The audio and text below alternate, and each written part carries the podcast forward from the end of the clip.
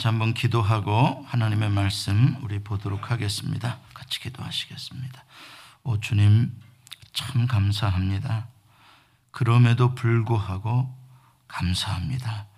그래도 이렇게 우리 장로님들과 또 우리 교역자님들과 함께 이 거룩한 재단을 지키며 정해진 이 시간에 하나님 예배할 수 있게 하시니 감사하고 또 이것을 온라인으로 각 가정에 우리 성도님들에게 다 전해서 함께 마음을 모아 예배할 수 있게 하신 은혜를 감사합니다.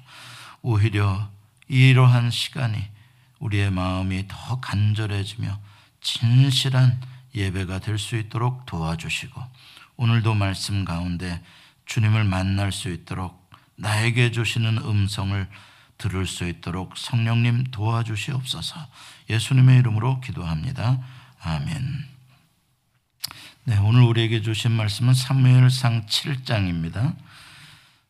사무엘상 7장 1절부터 17절 끝절까지입니다. 조금 내용이 긴데 네, 한장 다 보도록 하겠습니다. 사무엘상 7장 1절부터 17절 끝절까지입니다. 사무엘상 7장 1절부터 17절까지 제가 봉독해 드리겠습니다. 기럇 여하림 사람들이 와서 여호와의 궤를 옮겨 산에 사는 아비나답의 집에 들여놓고 그의 아들 엘리아사를 거룩하게 구별하여 여호와의 궤를 지키게 하였더니 궤가 기럇 여하림에 들어간 날부터 20년 동안 오래 있은지라. 이스라엘 온 족속이 여호와를 사모하니라. 사무엘이 이스라엘 온 족속에게 말하여 이르되 만일 너희가 전심으로 여호와께 돌아오려거든 이방 신들과 아스타롯을 너희 중에서 제거하고 너희 마음을 여호와께로 향하여 그만 섬기라. 그리하면 너희를 블레셋 사람의 손에서 건져내시리라 이에 이스라엘 자손이 바알들과 아스타롯을 제거하고 여호와만 섬기니라. 사무엘이 이르되 온 이스라엘은 미스바로 모이라. 내가 너희를 위하여 여호와께 기도하리라 하매 그들이 미스바에 모여 물을 길어 여호와 앞에 붓고 그날 종일 금식하고 거기에서 이르되 우리가 여호와께 범죄하였나이다 하니라. 사무엘이 미스바에서 이스라엘 자손을 다스리니라 이스라엘 자손이 미스바에 모였다 함을 블레셋 사람들이 듣고 그들의 방백들이 이스라엘을 치러 올라온지라. 이스라엘 자손이 듣고 블레셋 사람들을 두려워하여 이스라엘 자손이 사무엘에게 이르되 당신은 우리를 위하여 우리 하나님 여호와께 쉬지 말고 부르짖어 우리를 블레셋 사람의 손에서 구원하시게 하소서 하니 사무엘이 전 먹는 어린 양 하나를 가져다가 온전한 번제를 여호와께 드리고 이스라엘을 위하여 여호와께 부르짖음에 여호와께서 응답하셨더라. 사무엘이 번제를 드릴 때에 블레셋 사람이 이스라엘과 싸우려고 가까이 오며 오매 그날에 여호와께서 블레셋 사람들에게 큰 우레를 발하여 그들을 어지럽게 하시니 그들이 이스라엘 앞에 패한지라. 이스라엘 사람들이 미스바에서 나가서 블레셋 사람들을 추격하여 뱃갈 아래까지 어, 아래 이르기까지 쳤더라. 사무엘이 돌을 취하여 미스바와 센 사이에 세워 이르되 여호와께서 여기까지 우리를 도우셨다 하고 그 이름을 에베네셀이라 하니라.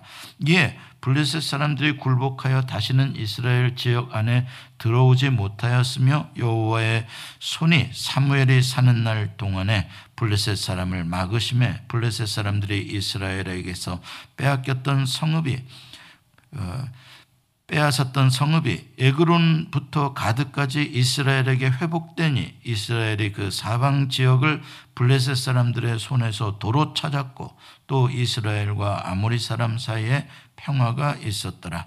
사무엘이 사는 날 동안에 이스라엘을 다스렸으되 해마다 베달과 길갈과 미스바로 순회하여 그 모든 곳에서 이스라엘을 다스렸고 라마로 돌아왔으니 이는 거기에 자기 집이 있음이니라.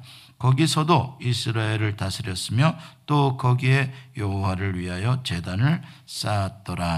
아멘. 네, 오늘 말씀의 제목은 이때를 위하여 입니다. 이때를 위하여. 음, 오늘 7장 1절에 기럇 여아림 사람들이 베세메스로 와서 여호와의 궤를 옮겨가는 이야기가 나옵니다. 기럇 여아림은 실로에 더 가까운 곳입니다. 어, 베세메스에서 여호와의 언약궤를 불경하게 다룬 70명이 죽임을 당하게 되자 두려워서 여호와의 언약궤를 기럇 여아림으로 보내게 된 것이죠. 다행스럽게 기럇 여아림 사람들은 여호와의 언약궤를 아주 존귀하게 거룩하게 모셔드렸고 그 아미다답의 집에서 그의 아들 엘리야사를 특별히 거룩하게 또 구별해서 언약궤를 지키도록 이렇게 임명을 했습니다. 아주 잘 여호와를 모시는 그러한 모습입니다. 다만 참 안타까운 것은 어, 아비다답의 집에 여호와의 언약궤가 들어간 이후로 무려 20년의 세월이 지나는 동안 어느 누구도 어디에서도 여호와의 언약궤를 모셔가지 않았다는 것입니다. 이 여호와의 언약궤는 정확하게 몇 년 후인지는 모르겠습니다만 나중에 다윗이 왕이 되어서 다윗성으로 언약궤를 모셔올 그때까지도 이곳에 머물러 있었습니다. 그러니까 여호와의 언약궤가 어, 적어도 40년에서 50년, 60년까지 아비다답의 집에 방치되듯이 예, 남아 있었던 것을 알 수가 있습니다. 오늘 우리는 이 20년이라는 이 기간이 얼마나 어려운 때였는지를 짐작해 볼 수가 있습니다.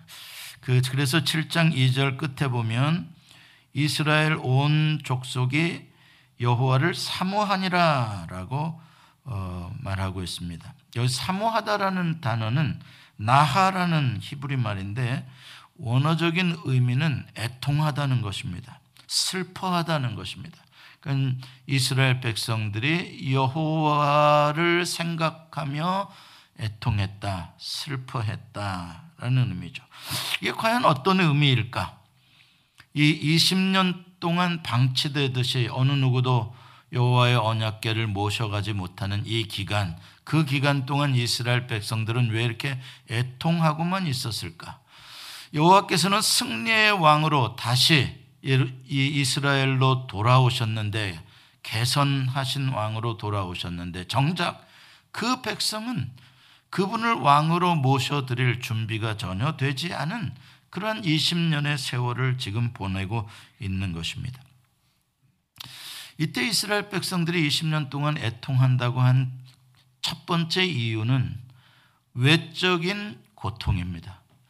블레셋과 다른 가나안 족속 아무리 족속들에 의해서 계속적인 공격을 당하고 있는 것입니다.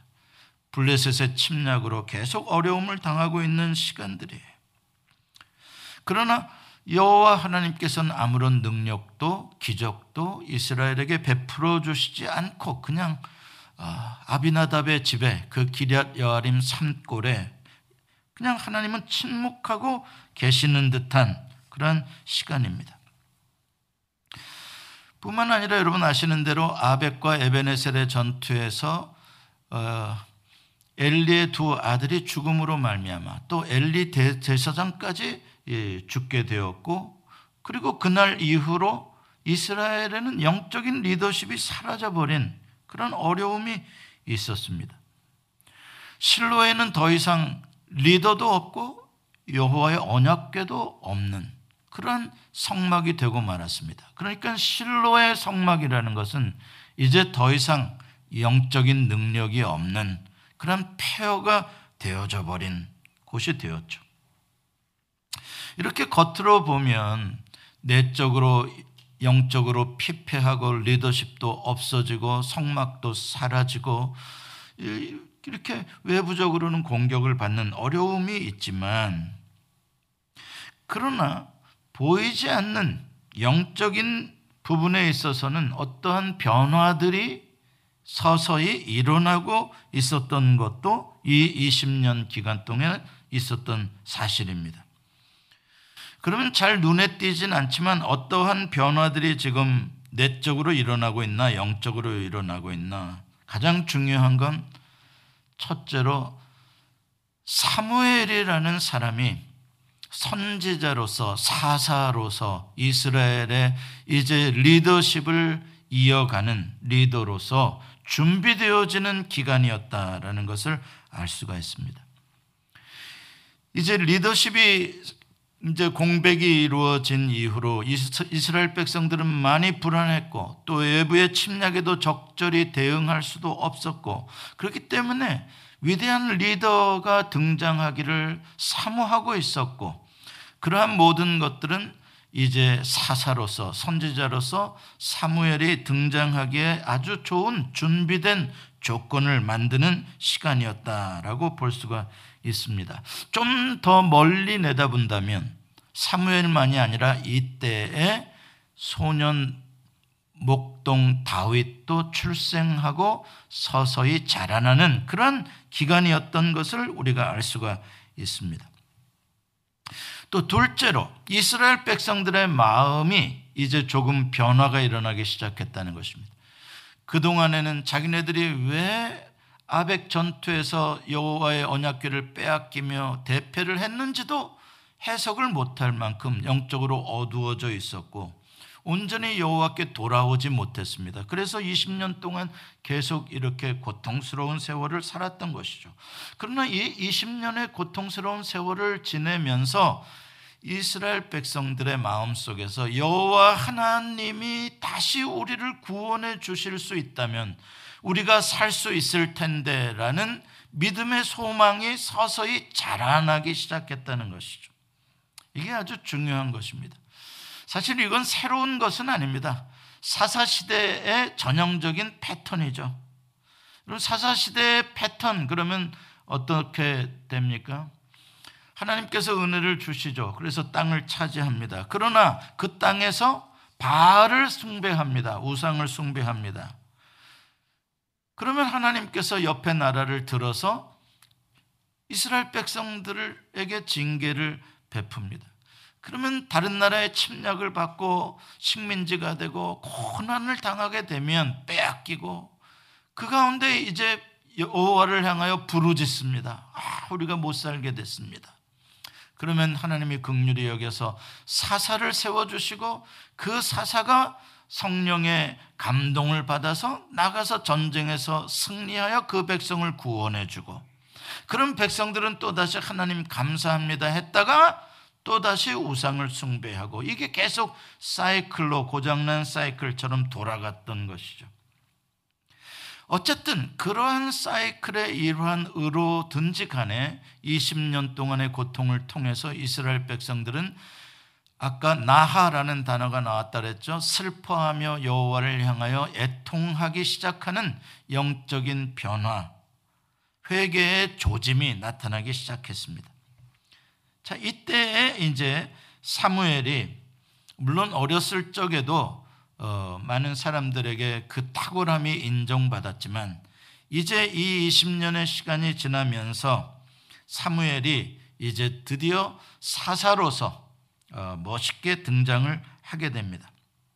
그러나 사무엘은 이제 사사로서 자기가 등장을 하면서 기존에 있었던 사사들과는 뭔가 차별화가 되어지는 리더십을 발휘합니다.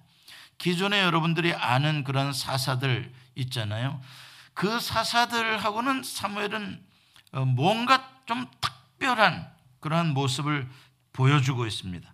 그게 3절과 4절의 예, 사무엘의 메시지예요.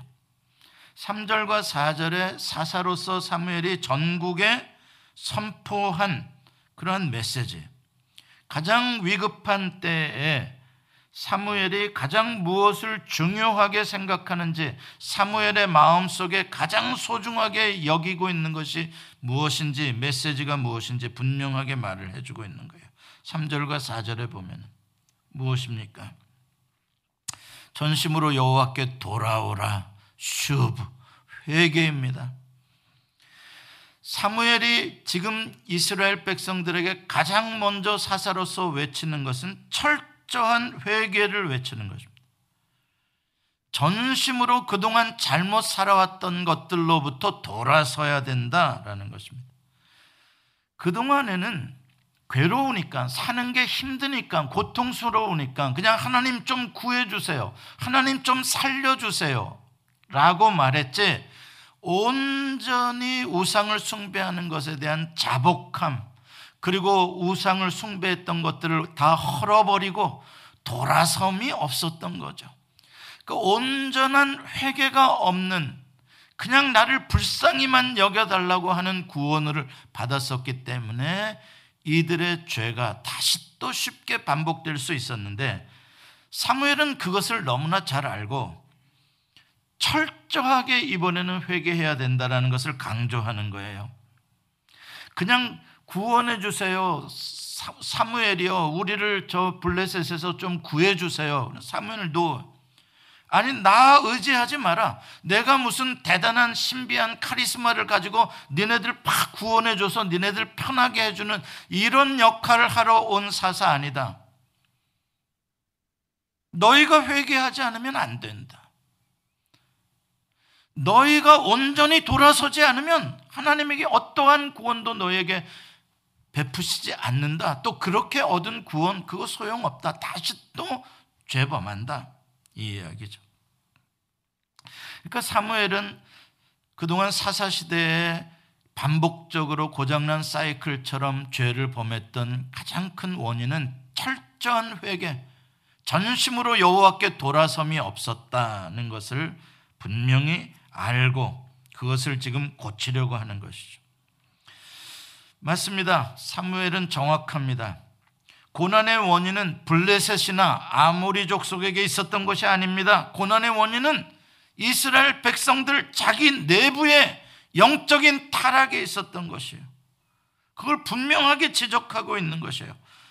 그것을 고치고 그것을 회개하지 않고 어떻게 여호와를 왕이라고 하며 왕에게 구원을 요청할 수 있느냐? 그건 말도 안 된다는 것이죠. 또 여호와를 속이는 식으로 부분적으로 일시적으로 회개하는 것도 안 된다. 전심으로 회개해야 된다. 이거는 완전히 올인의 회개입니다. 전심으로 회개한다는 게 뭐냐? 그동안에 살았던 삶의 방식에서 완전히 180도로 돌아서야 된다. 삶의 방식이 바뀌어야 된다. 행동으로 변화가 나타나야 된다.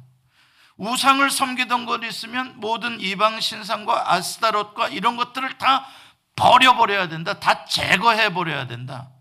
리무브 시켜버려야 된다. 다 없애버려야 된다는 그냥 놔둔 상태로 하나님께 돌아가자가 아닙니다. 그럼 또다시 돌아옵니다. 싹 없애버리라는 겁니다. 그리고 나서 돌아오라는 거예요. 그건 이전에 살던 삶의 방식으로부터 완전히 끊지 않고 여호와께로 돌아오는 양다리 걸침의 회개는 있을 수가 없다라는 것입니다.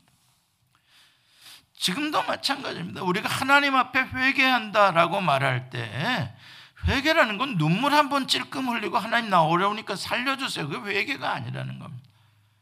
살아오던 방식을 제거해야 됩니다.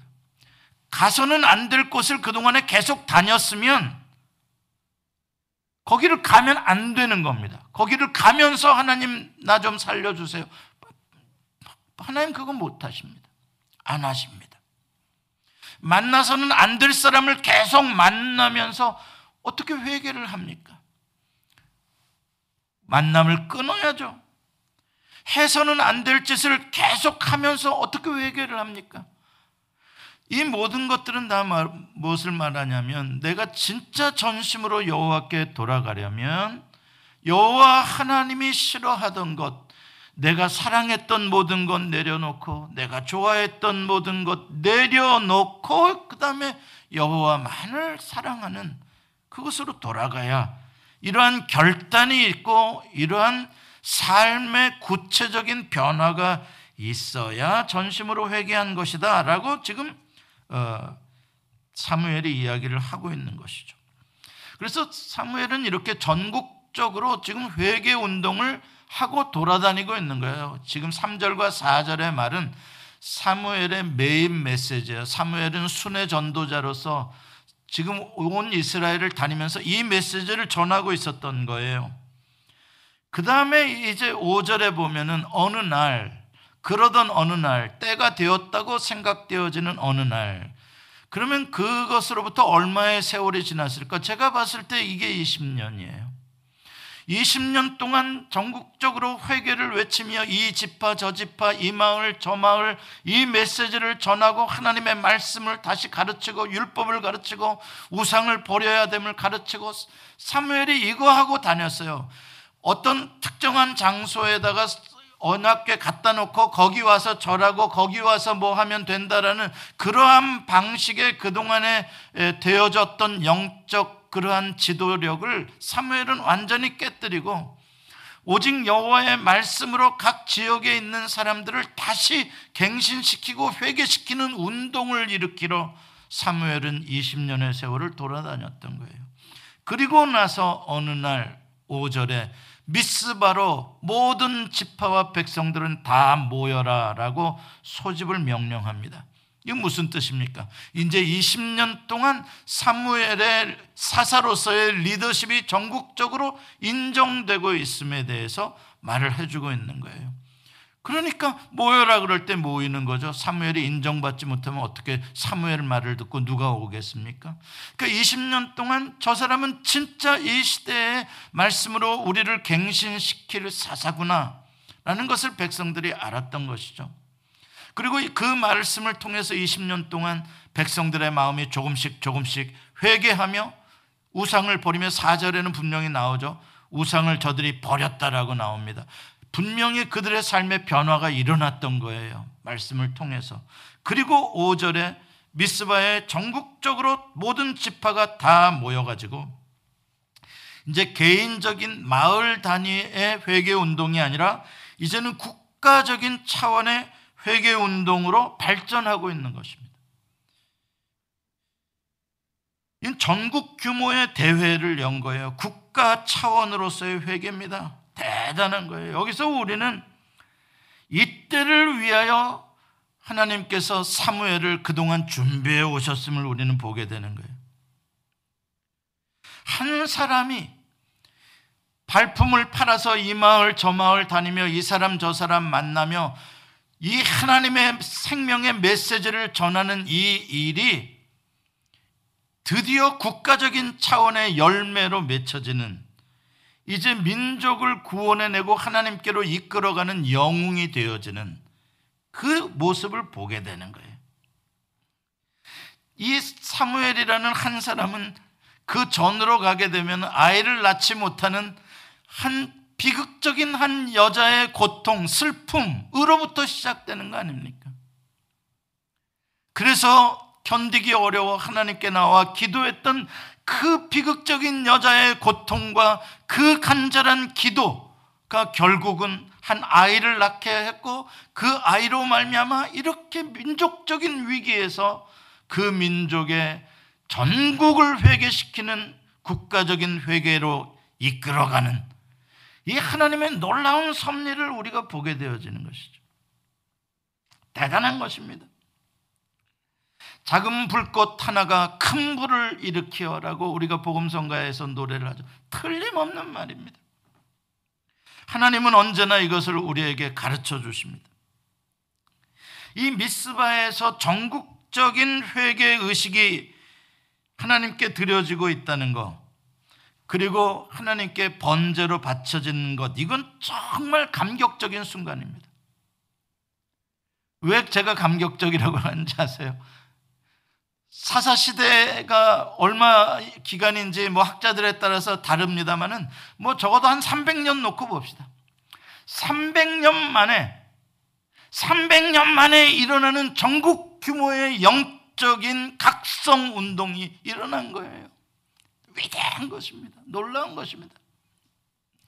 나중에 이 그 회개 운동이 일어났을 때 또 언제냐면 수문 앞 광장에서 포로 귀환한 이후로 회개 운동이 느헤미야와 에스라에 의해서 일어나는 그것과 같은 이 시대의 위대한 실로 감동적인 국가적인 차원에서 이스라엘이 회복되어지는 역사예요.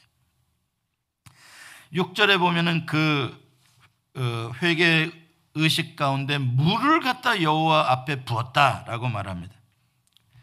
물을 길러서 여호와 앞에 부었다. 왜 물을 여호와 앞에 붓는 걸로 회개 의식을 어, 표현할까? 여러분 물은 언제나 정결 의식에 사용되어지는 것들이라는 것을 알죠. 죄 씻음의 물, 회개의 물 말합니다. 세례 요한도 회개의 세례를 베풀었던 것과 같은 차원이죠.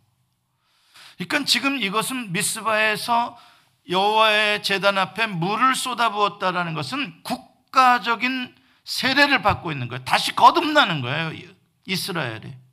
그동안 우상 숭배하고 죽을 수밖에 없었던 자리에서 죄를 온전히 씻음 받고 회개하고 다시 하나님의 나라로 여호와의 나라로 태어나는 그래서 이 물은 물은 생명수거든요.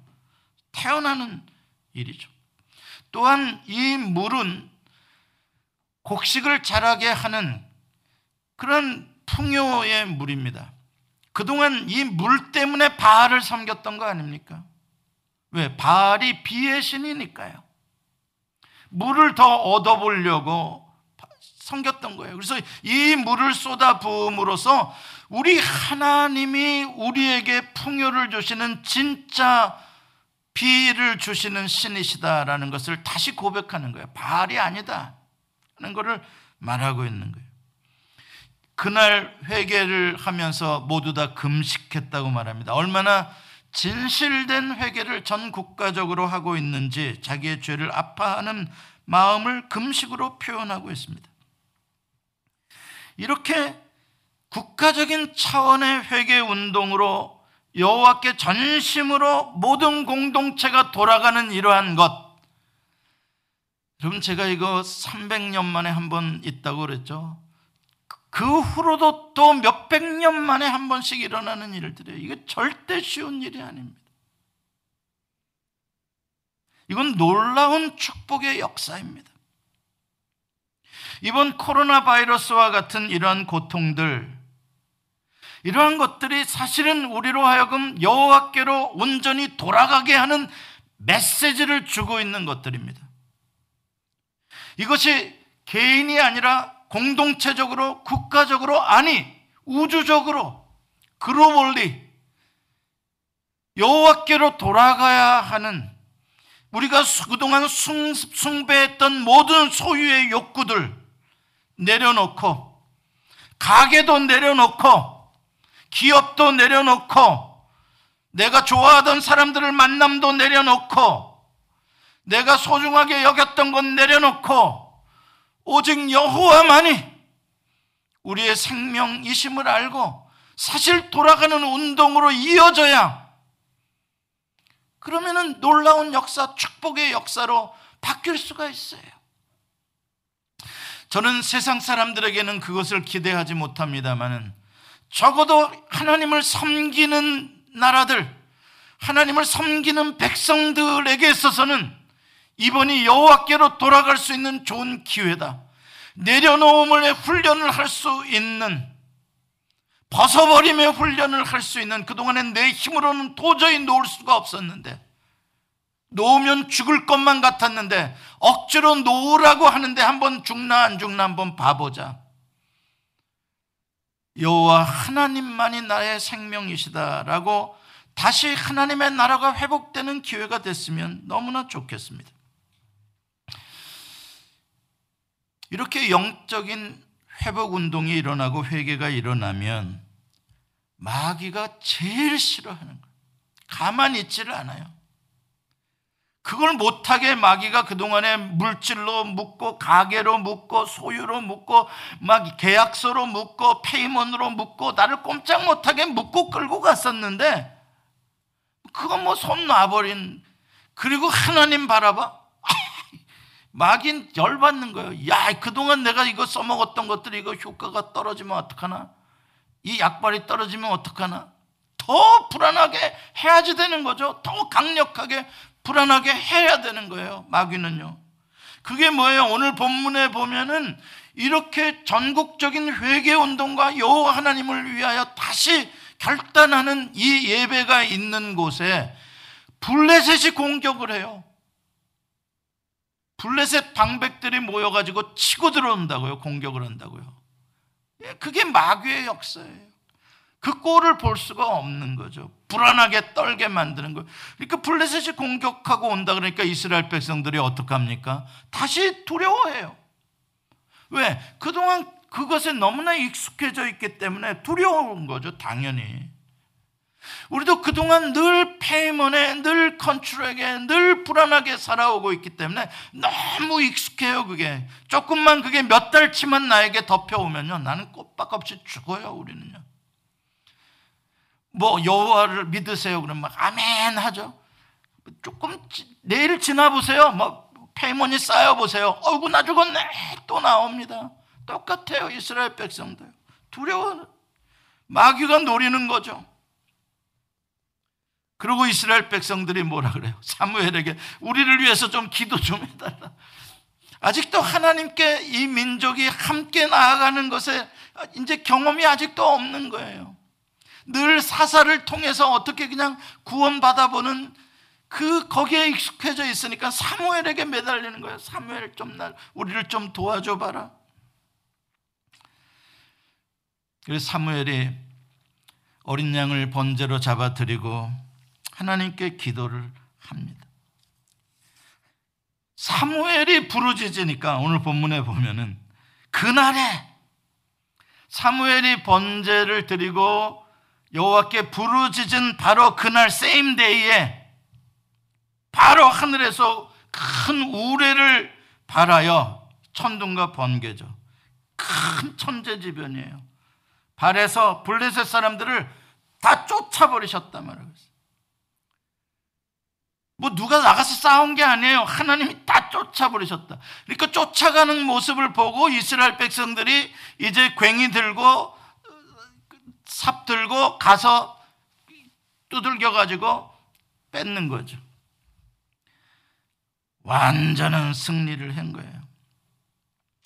그래서 오늘 본문 끝에 가 보면은 그동안 블레셋에게 빼앗겼던 마을들의 상당 부분을 다시 되찾았다. 전화위복이 된 거예요. 여러분 이 원리를 잘 보십시오. 오늘부로라도 내가 온전히 전심으로 여호와께 돌아오고 여호와 하나님과의 관계를 다시 거듭남으로 체결하고 내가 여호와의 나라가 되고 여호와가 나의 왕이 되는 순간 그날로 여호와의 능력의 우레가 나를 공격해오는 모든 것들을 쫓아버리시더라는 거예요. 이 문제를 내가 어떻게 해결하냐고요? 예, 당신 해결 못해요. 그러나 그날 당신이 온전히 여호와께 전심으로 회개하고 돌아오면 여호와께서 그날 부로 역사를 하기 시작한다. 여호와께서 즉시 여러분을 위해서 대신 싸워 주시는 것입니다.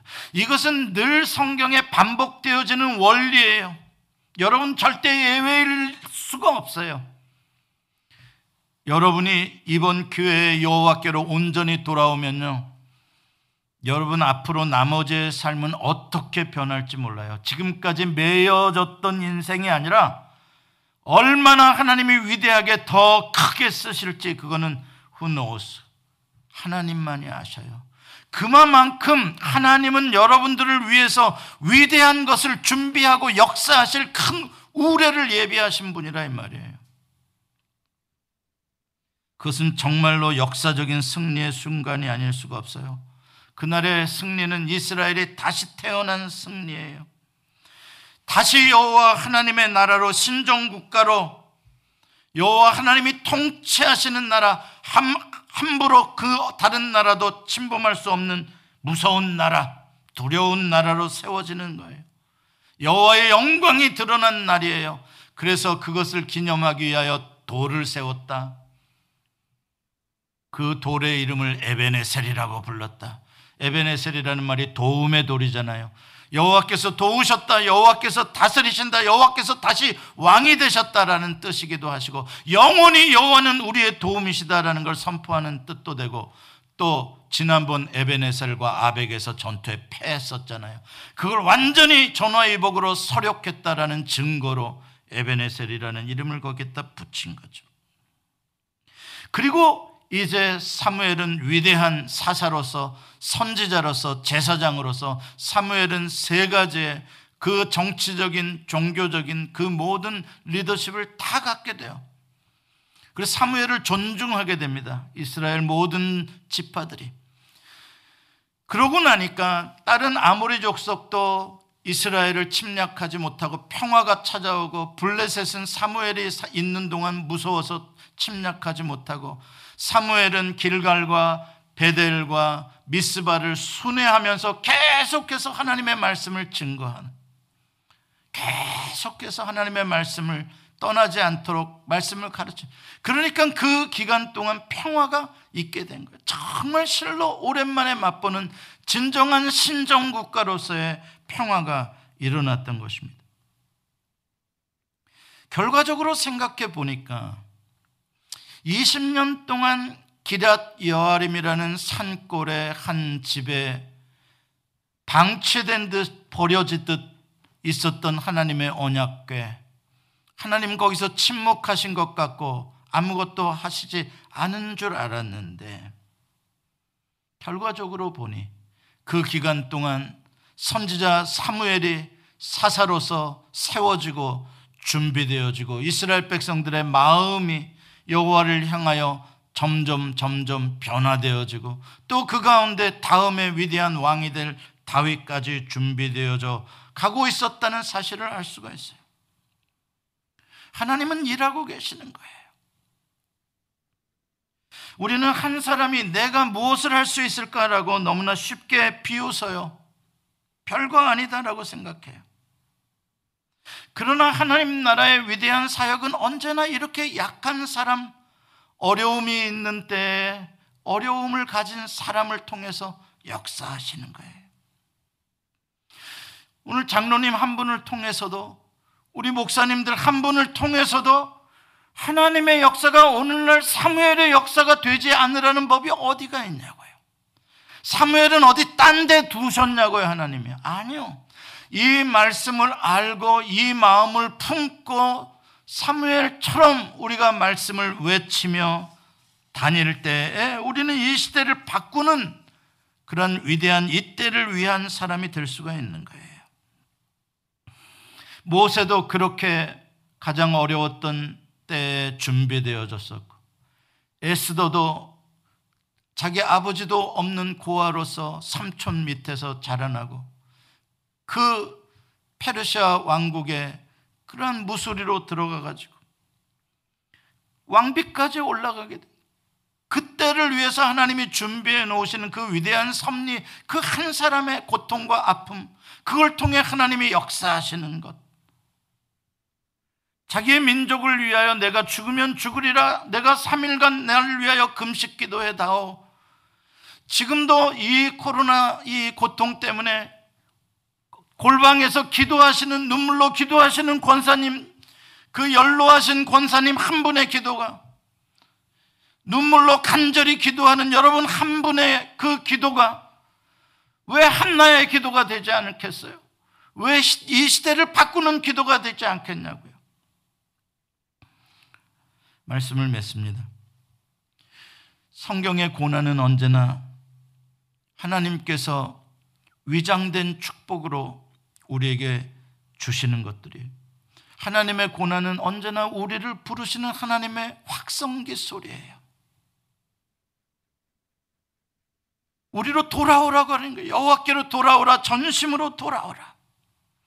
여호와의 구원의 능력이 모자라서 여러분의 문제를 해결 안 해주시는 게 아니에요. 잘 보세요. 하나님께서 여러 차례 성경에 하시는 말씀이에요. 내 능력이 모자라서 너를 구원하지 않는 게 아니다. 네 부르짖음을 듣지 못하는 게 아니다. 죄가 너와 나 사이를 가로막고 있기 때문에 죄가 가로막고 있기 때문에 하나님 능력을 베풀어 줄 수가 없다는 것이죠. 그러니까 여러분들이 그 하나님의 위대하심을 경험하고자 하신다면 언제나 지금까지의 모든 내가 가지고 붙잡고 있었던 목숨처럼 여겼던 것들 내려놔야 돼. 죽으면 죽으리라 내려놔야 돼. 거기서 하나님의 위대한 구원의 역사가 일어나는 거예요. 야곱이 세겜성에서 그 세겜성 사람들을 막 죽이고 그러는 가운데 그 주변 사람들이 이제 야곱을 죽이려고 하니까 이제 무서워서 도망을 치게 되는데 그 가운데 하나님 여호와께서 나타나셔서 야곱을 꾸중하셔요. 야 야곱아, 네가 옛날에 환란 날에 너 도망쳐 다닐 때 집에서 도망쳐 라반의 집으로 갈 때 베델에서 너 이 다음에 돌아오면 여기서 단, 단을 쌓고 거기 하겠다고 네가 말하지 않았냐? 근데 너 왜 돌아와 가지고 세겜에 머물고 이러고 있냐? 베델로 올라와라. 네가 약속한 걸 실행해라. 하나님 말씀하셨잖아요.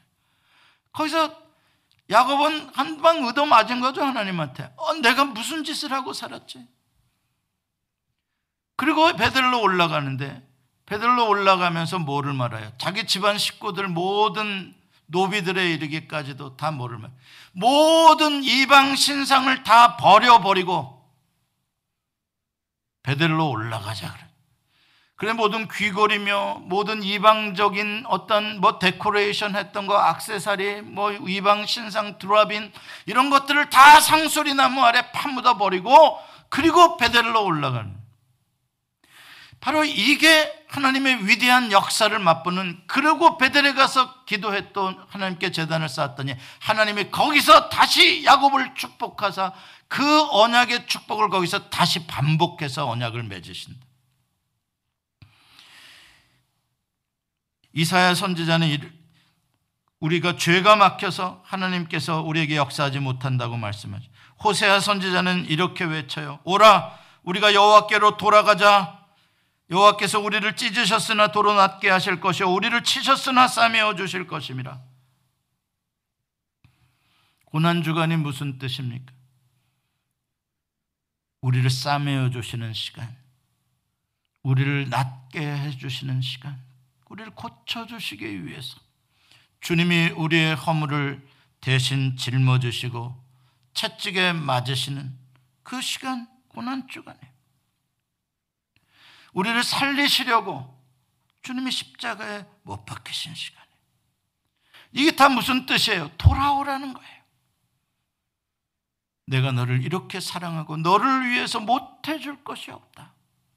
이제 더 이상 상처난, 더 이상 고통스러운 더 이상 그렇게 반복적으로 고난 위에 또 고난에 고난 위에 또 고난에 그러한 인생 그만 끊고 무거운 짐진 자들 이제 와라 돌아와라 내게로 와라 너희를 낫게 해주겠다 고쳐주겠다 쉬게 해주겠다 전심으로 돌아오면 결단하면 그동안에 내가 소중하게 여겼던 것들, 그 우상들 다 버리고, 제거하고. 여러분, 이 고난의 시간 동안 또 이 고난 주간 동안 특별히 우리 안에 우리 자신이 붙잡고 있는 것, 내가 두려워하고 있는 것이 무엇인지, 두려워하고 있는 게 붙잡고 있는 거거든요. 여러분 착각하는 사람들 내가 그거 사랑 안 해 그런데 아니 두려워하고 있는 걸 내가 사랑하고 있는 겁니다. 뭐가 그렇게 두려우세요? 여러분 우상입니다. 그거 내려놓고 우리가 두려워할 자는 하나님 한 분밖에 없습니다. 하나님이 도우시면 나머지는 두려움의 대상이 되질 않습니다. 무엇 때문에 두려워하십니까? 그건 여호와 하나님을 섬기는 게 아니라 그것을 섬기고 있다는 뜻입니다. 이번에 여호와께로 돌아오시면 죽으면 죽으리라 빈손 들고 앞에가 십자가를 애 천부여 의지 없어서 손 들고 옵니다. 한번 인생 일대에 나는 죽었습니다. 죽이든지 살리든지 주님 알아서 해 주십시오. 주님만이 나의 생명이십니다. 그날부로 여호와의 우레의 기적의 역사가 일어날 것입니다. 기도하시겠습니다.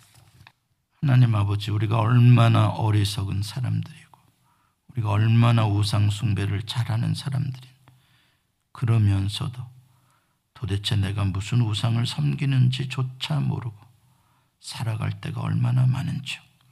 오 주님, 이 고난의 시간을 통해서 우리의 심령에 미스바의 회개가 일어나게 하시고 우리 성도들, 교회, 예수 믿는 사람들, 하나님의 백성들이 전국적으로 회개하는 역사가 일어나게 하여 주시옵시고 하나님께서 이 문제를 풀으시고 오히려 더 회복시키시는 여호와의 샬롬을 경험하는 시간들 되게 하여 주시옵소서.